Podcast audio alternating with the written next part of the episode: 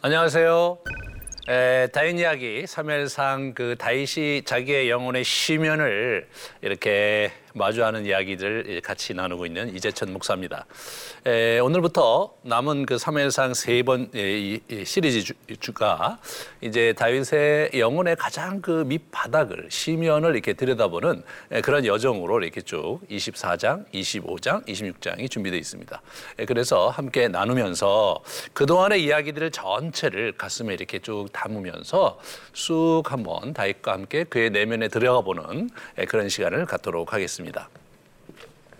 오늘의 포인트는 에, 이 동굴 속에서 다윗이 피해간 그 동굴 속에서 에, 사울을 이제 마주하게 되거든요. 사울을 죽일 수 있는 바로 그 순간에 에, 다윗이 에, 어떻게 그 스, 순간을 이렇게 모면하거나 또는 이렇게 잘 헤쳐가는지를 우리 같이 보, 보는, 보는 그런 시간이 될 거고요. 에, 두 번째로는 어, 이 사람이 이제 사울을 살려주면서 그 살려주는 마음이 어디로부터 왔느냐? 그것은 자기 자의식, 내가 누구이고 내가 왜 여기 있는가를 정확하게 알고 있었기 때문에 사울을 살려줄 수 있었던 거거든요. 그런 부분에서 우리가 함께 이제 살펴보면서 오늘의 이야기를 같이 풀어가려고 합니다.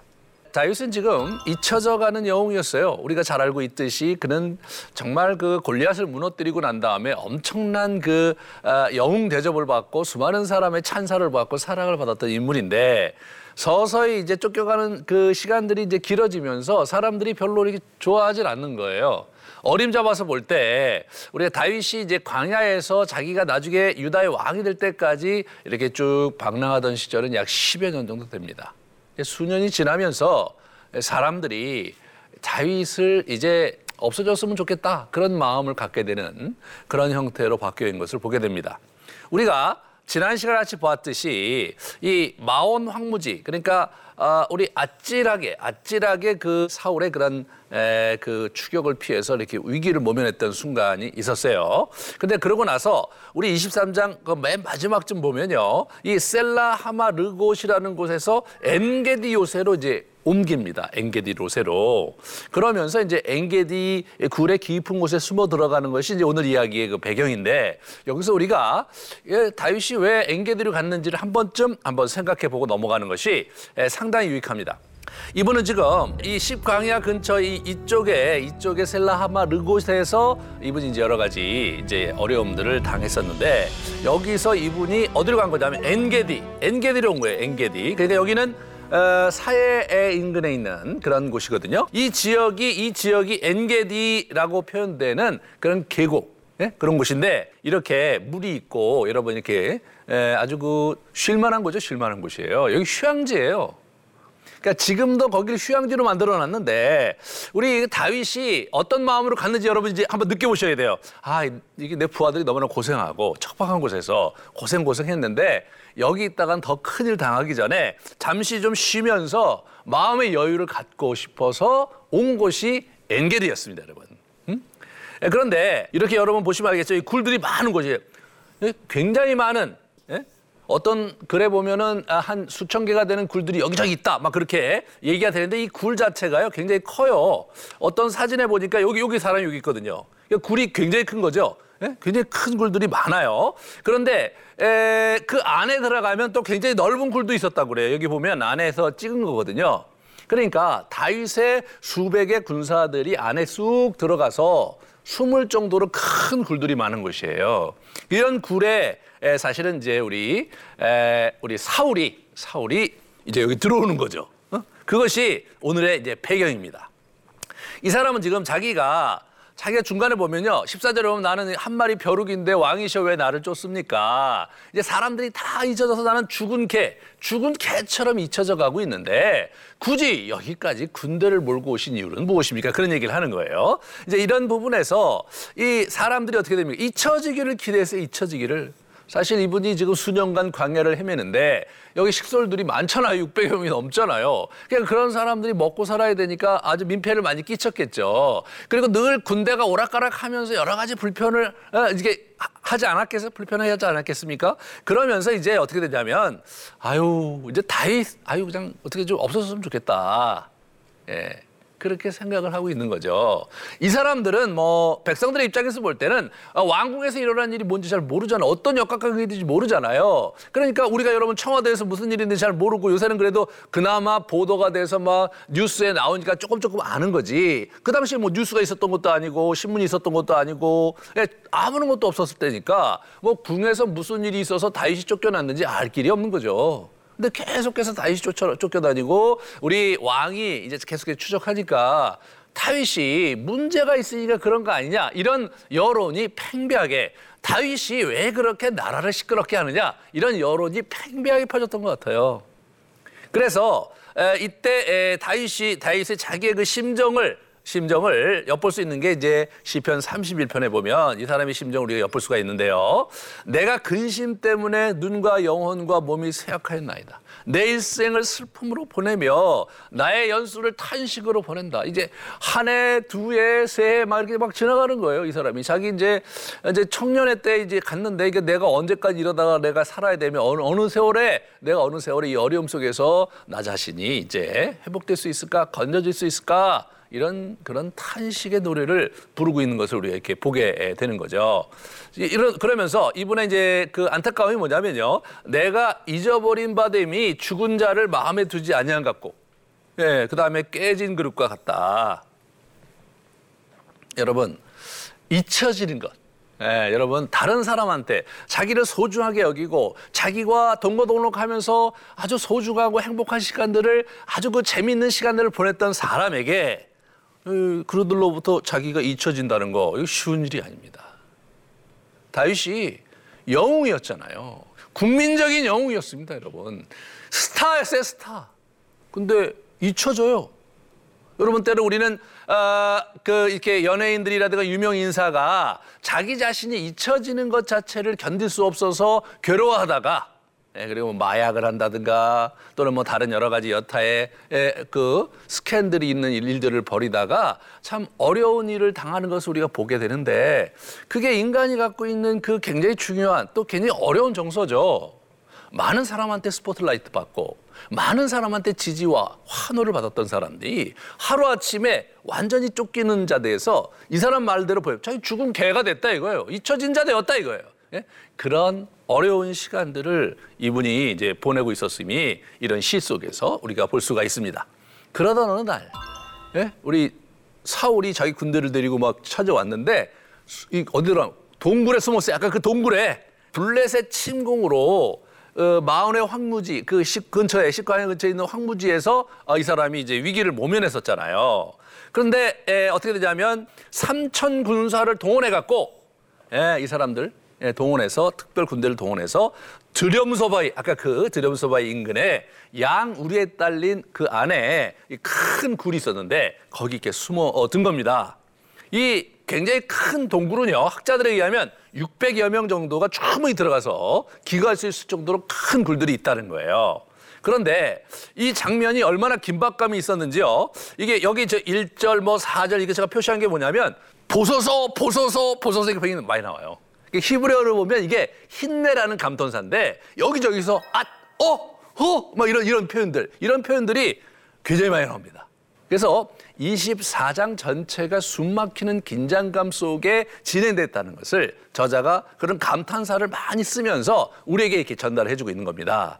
다윗은 숨막히는 긴장감 속에서 지금 자기의 부하들과 도망다니고 있었던 거예요. 그리고 아주 그 서슬이 시퍼런 사울이 삼천 명의 군대를 데리고 그 일대를 완전히 장악하면서 진이겨 들어오고 수색하고 막 그랬던, 그랬던 그런 상황이었다는 것을 여러분들이 잘 한번 머릿속에 상상하시면서 이 이야기에 들어오시면 좋겠습니다. 그런 상황에서 사울이 바를가리오로 들어갔다. 그런 표현, 바를가리오로. 이게 여러분 그 현대인의 성경이라든가 이런 그 쉬운 번역 이런 데서 이렇게 보시면 용변을 보러 들어갔다 이렇게 나와요. 용변을 보러. 그러니까 이 사람이 이게 바르가리로 들어갔다는 것이 용변을 보러 들어간 거예요. 근데 이 사람이 거기가 어디냐? 거기가 그 완전히 깊숙한 곳에 다윗이 지금 숨어들었던 곳인데, 어, 이 사람이 그 거기를 이제 사람이 없다고 생각하고 쑥 들어왔겠죠. 그러면서 이제 사단이 난 겁니다. 부하들이 이제 와 이건 뭐 이런 걸 우리나라 말로 굴러 들어오는 떡이다 이렇게 생각하잖아요. 절호의 기회예요. 굴러들어온 떡인 거예요. 그래서 뭐라고 표현하냐면 여호와께서 당신에게 이르시기를 내가 내가 원수를 내 손에 붙이리니 내 소견에 선한 대로 그에게 행하라. 그렇게 이제 얘기했던 것이 이날이 있었지 않았냐. 그렇게 표현을 하는데 이런 구체적인 얘기는 나오질 않아요. 막 구체적으로 어떤 일이 있었는지 우리는 잘 몰라요. 다만 우리가 추측컨대 우리 그 에, 중간에 요나단이 와서 어, 우리 그 도망가고 있는 우리 이 다윗에게 이런 얘기를 한 적이 있어요. 내 아버지 사울의 손이 내게 미치지 못할 것이요. 응? 너는 이스라엘 왕이 되고 나는 내 다음이 될 것을 내 아버지 사울도 안다. 이런 얘기를 한 적이 있어요. 그러니까 아마 그런 얘기를 했던 것을 이 사람이 그렇게 부하가 얘기를 한 것인지 아니면 실제적으로 뭐 갓 선지자 이런 선지자들이 그런 얘기를 했는지 우리는 알 수 없지만 분명히 하나님께서 사울을 다윗의 손에 붙인다는 그러한 생각을 이들이 하고 있었던 거예요. 그런 자의식과 그런 또 어떤 에, 에, 그런 어떤 사건 속에서 그런 걸 알게 되는 그런 상황이 있었는데 오늘 드디어 그날이 왔다는 거죠. 여러분이 만약 동굴에 있었다면 여러분 어떻게 반응하셨겠습니까? 지금 삼천 명의 군대를 이끌고 완전히 진이겨 들어와요. 그런 상황에 이 사람들이 굴에 딱 숨어들었는데 거기에 우리 사울왕이 용변을 보러 들어왔습니다. 용변을 보러 들어오면 어떻게 됩니까? 혼자 오죠, 혼자. 그러니까 경비병은 밖에 다 있고 이 사람 혼자 오는 거예요. 그러니까 이제 완전히 그 다윗의 입장에서는 그 부하들의 입장에서는 어, 사울왕을 처치하기가 너무나 너무나 좋은 곳이죠.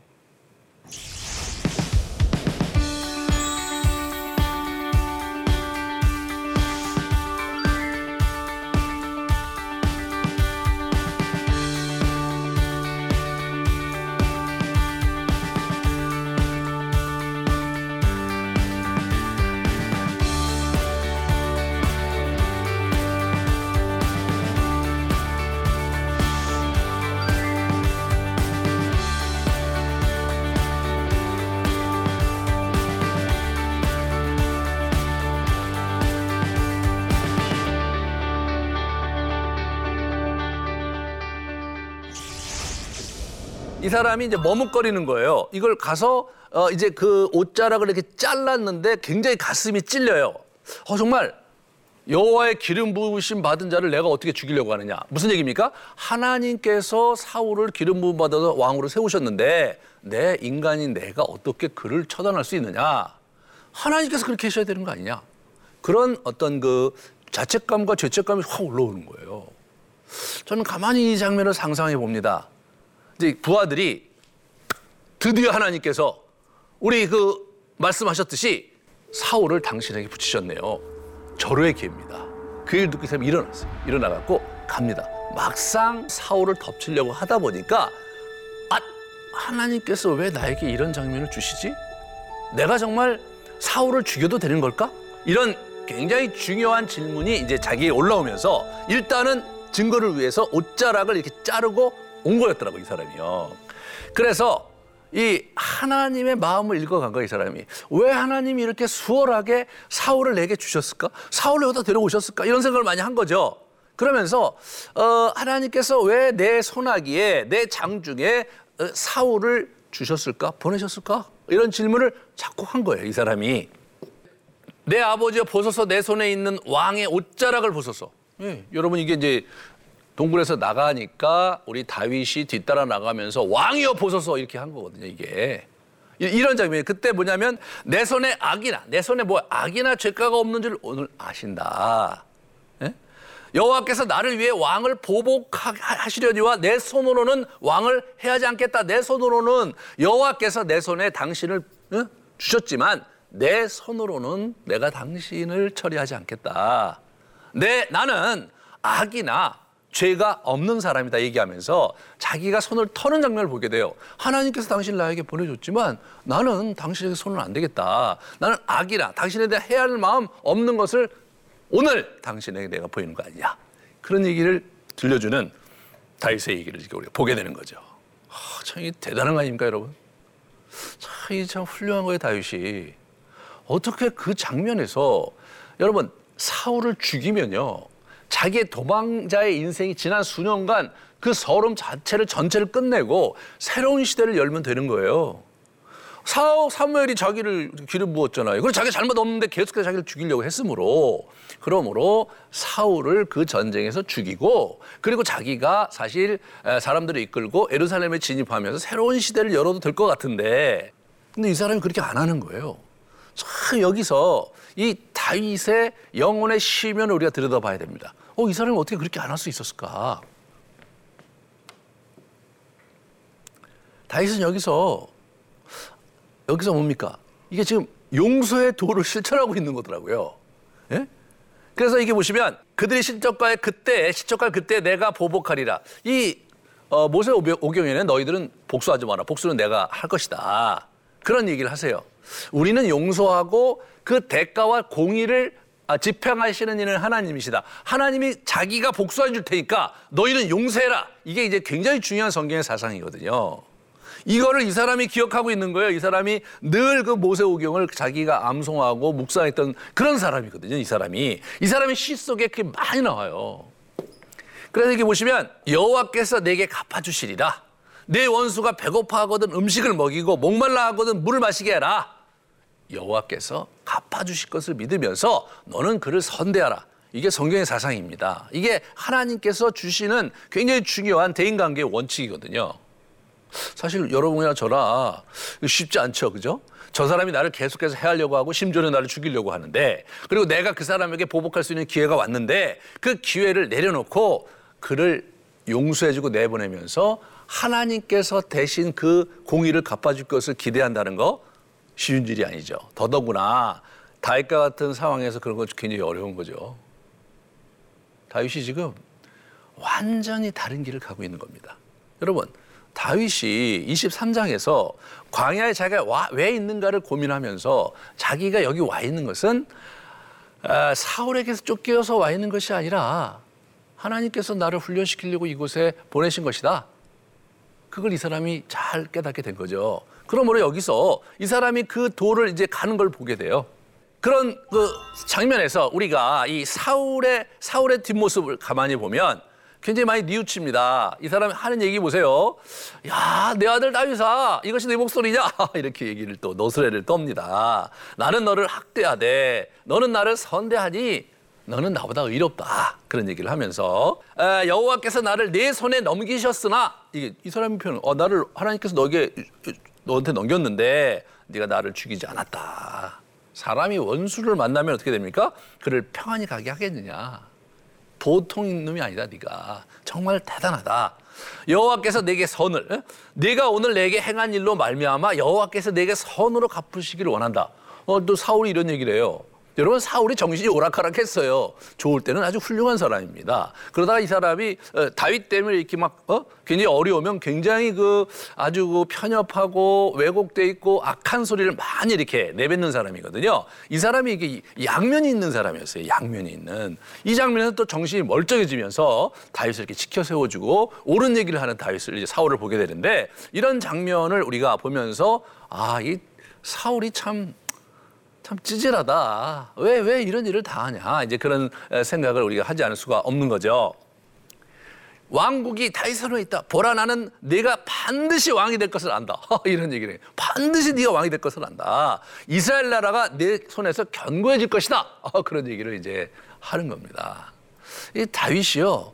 사실은 이제 이 장면에서 여러분, 다윗이 이스라엘을 얻는 장면에서 자기 칼과 자기 힘으로 이스라엘의 왕이 되려고 하진 않아요, 이 사람이요. 이 사람이 율법의 도로, 모세오경에 얘기하는 용서의 도를 실천함으로 하나님 나라에서 허락된 자기의 유업, 자기의 왕권을 가져야 된다고 생각하는 사람이지, 자기의 힘으로, 자기의 힘으로 그것을 군림하면서 가지려고 하고 있지 않아요. 우리가 하나님 나라에서 뭔가를 얻고자 한다면 하나님 나라의 방식대로 얻어가야 되는 것입니다. 하나님 나라에서 뭔가 이루고자 하는 사람들이 하나님의 나라의 원칙을 어기고 세상의 원칙과 세상의 수단을 가지고 하나님 나라의 것을 취하려고 하기 때문에, 그렇기 때문에 우리가 보는 정말 안타까운 상황과 정말 너무나 가슴이 정말 저리고 통탄할 일들이 여기저기서 벌어지는 거거든요. 다윗은 하나님의 나라를 하나님의 법대로 가려고 했던 아주 놀라운 그런 리더였습니다. 그래서 우리 사울이 보시면 너는 내 후손을 끊지 아니하며 내 아버지 집에서 내 이름을 멸하지 아니할 것을 이제 여호와 이름으로 내게 맹세하라. 굉장히 그 참 묘한 장면입니다. 지금 다윗이 자기를 살려주니까 이 나라가 바로 너의 것이고 하나님께서 너에게 이 나라를 줄 것을 내가 아는데 반드시 하나님께서 그렇게 될 때 너가 왕이 되면 나와 내 가정을 선대하라. 그걸 맹세하라. 이런 얘기를 하는 거예요. 아, 참 이... 이 사람이 참 이게 참, 참 어려운 사람입니다. 아주 그냥 이럴 때는 자기가 작아질 때는 또 자기가 이렇게 굉장히 위기에 몰릴 때는 막 상대를 막 높여주고 상대 위주로 하고 막 옳은 말과 좋은 말만 막 골라서 하는데 사실 좀 안타깝죠? 안타깝습니다. 우리가 여기서 생각해 봐야 될 것은 뭐냐면 우리 그 다윗과 이 사울의 이렇게 대조되는 모습을 보게 되잖아요. 사울은 계속해서, 계속해서 자기가 이제 여기서 너스레를 떨면서 위기를 모면해서 이제 자기 길을 가서 살아갑니다. 근데 우리 다윗은 여기서 우리가 봤듯이 손안에 든 기회를 여호와의 손에 다시 넘기는 다윗의 모습, 용서의 도로 나아가거든요. 쉬운 길은 뭐냐? 사울을 죽이고 가는 길이 쉬운 길이에요. 사울을 용서하고 가는 게 어려운 길인데 다윗이, 다윗이 그 길을 간다는 거죠. 이것이 참 아, 우리가 다윗의 위대한 면을 엿볼 수 있는 귀중한 순간인데 여러분과 제가 이 용서의 도로 하나님의 나라를 붙잡는 그런 복된 여정으로 가시기를 간절히 이제 축원합니다. 마지막으로 여호와의 가르침이 여호와의 가르침, 예?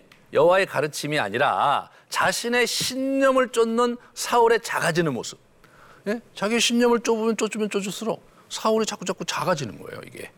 예, 자, 이런 장면에서 우리가 아 이게 에, 내가 내 성을 쌓고 살아가는 것이 승승장구하는 그런 것 같지만 그러나 어, 실제로 어, 실제로는 그렇지 않구나. 하나님께서 나에게 인생을 허락하시고 나에게 길을 열어주셔야 내가 승승장구하고 성장하는 것이지 내 뜻과 나의 욕심껏 나의 지혜를 가지고 내 인생을 일구어서 그래서 우리가 어디 단계에 올라가는 것 자체는 사실은 어느 틈인가 하루아침에 이게 와로로 무너질 수 있는 거예요. 지금 사울이 와로로 무너지고 있는 겁니다. 자꾸 자꾸 작아져요. 다윗은 뭐예요? 손해보는 것 같고 용서한다는 것 자체가 더 어려운 길을 가는 것 같지만 다윗은 자꾸 자꾸 자꾸 자꾸 올라가는 거예요. 이것이 여러분과 제가 가야 될 길이고 여러분과 제가 붙잡아야 될 길이다. 그 부분을 말씀드리면서 오늘 이야기를 마칠까 합니다. 우리 다음 시간은 재미있는 것은 뭐냐면요. 다윗이 그렇게 했으므로 하나님께서 그러면 와 놀라운 축복을 주실 것 같은데 전혀 그렇게 전개되지가 않습니다. 하나님께서 한 번 더 다윗의 마음을 확인하기 원하시는 그래서 다윗을 더 어려운 골짜기로 몰아뜨리시는 그런 장면인데 같이 보면서 우리가 또 중요한 인생의 교훈을 얻기를 바랍니다. 긴 시간 수고하셨습니다.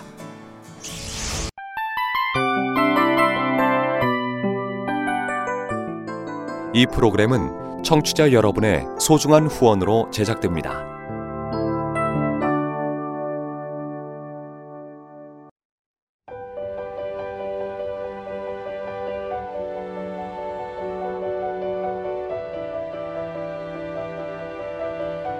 세상에는 수많은 교회들이 있지만 더 깊이 있는 말씀 강해를 찾기 위해 크기로만 교회를 선정하지 않습니다.